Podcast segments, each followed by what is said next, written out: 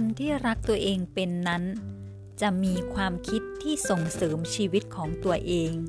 จะมีความคิดที่เป็นไปในเชิงสร้างสรรค์ แม้ว่าสถานการณ์รอบๆตัวของพวกเขา สถานการณ์ที่พวกเขาพบเจอจะเป็นอย่างไรก็ตาม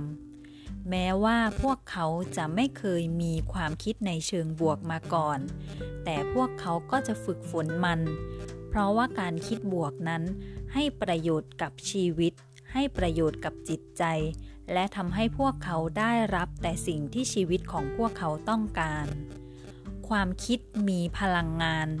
ความคิดมีอนุภาพมหาศาลที่จะดึงดูดเอาเหตุการณ์สถานการณ์และผู้คนเข้ามาในชีวิตของเรา ซึ่งเป็นไปตามกฎธรรมชาติกฎจักรวาล หรือกฎแรงดึงดูด ซึ่งเป็นหนึ่งในกฎธรรมชาตินั่นเอง ถ้าเรารู้จักพัฒนาความคิดของตัวเราเอง จากคนที่เคยคิดแบบไม่เป็นประโยชน์กับชีวิต คิดแบบที่ไม่ช่วยส่งเสริมให้ชีวิตดีขึ้นก้าวหน้ามากขึ้น หรือมีความสุขมากขึ้น ก็พัฒนาความคิดของตัวเอง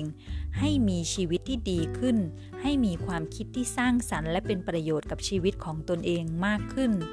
คนแบบนั้นจึงจะสามารถเรียกได้ว่า เป็นคนที่รู้จักรักตัวเองอย่างแท้จริง เพราะพวกเขารู้จักใช้พลังจากความคิดทำให้ชีวิตของตัวเองมีความสุขทำให้ชีวิตของตัวเองได้รับสิ่งดีๆ ได้รับโชคดี ได้รับความสำเร็จและทุกสิ่งที่ตัวเองปรารถนาและต้องการเข้ามาในชีวิตของตัวเอง คนที่รักตัวเองจะไม่ทำร้ายตัวเองด้วยการคิดในเชิงลบ ด้วยการคิดในเชิงที่ไม่สร้างสรรค์ไม่เป็นประโยชน์กับชีวิตของตัวเอง และไม่เป็นประโยชน์กับชีวิตของใคร เพราะคนที่รักตัวเองนั้น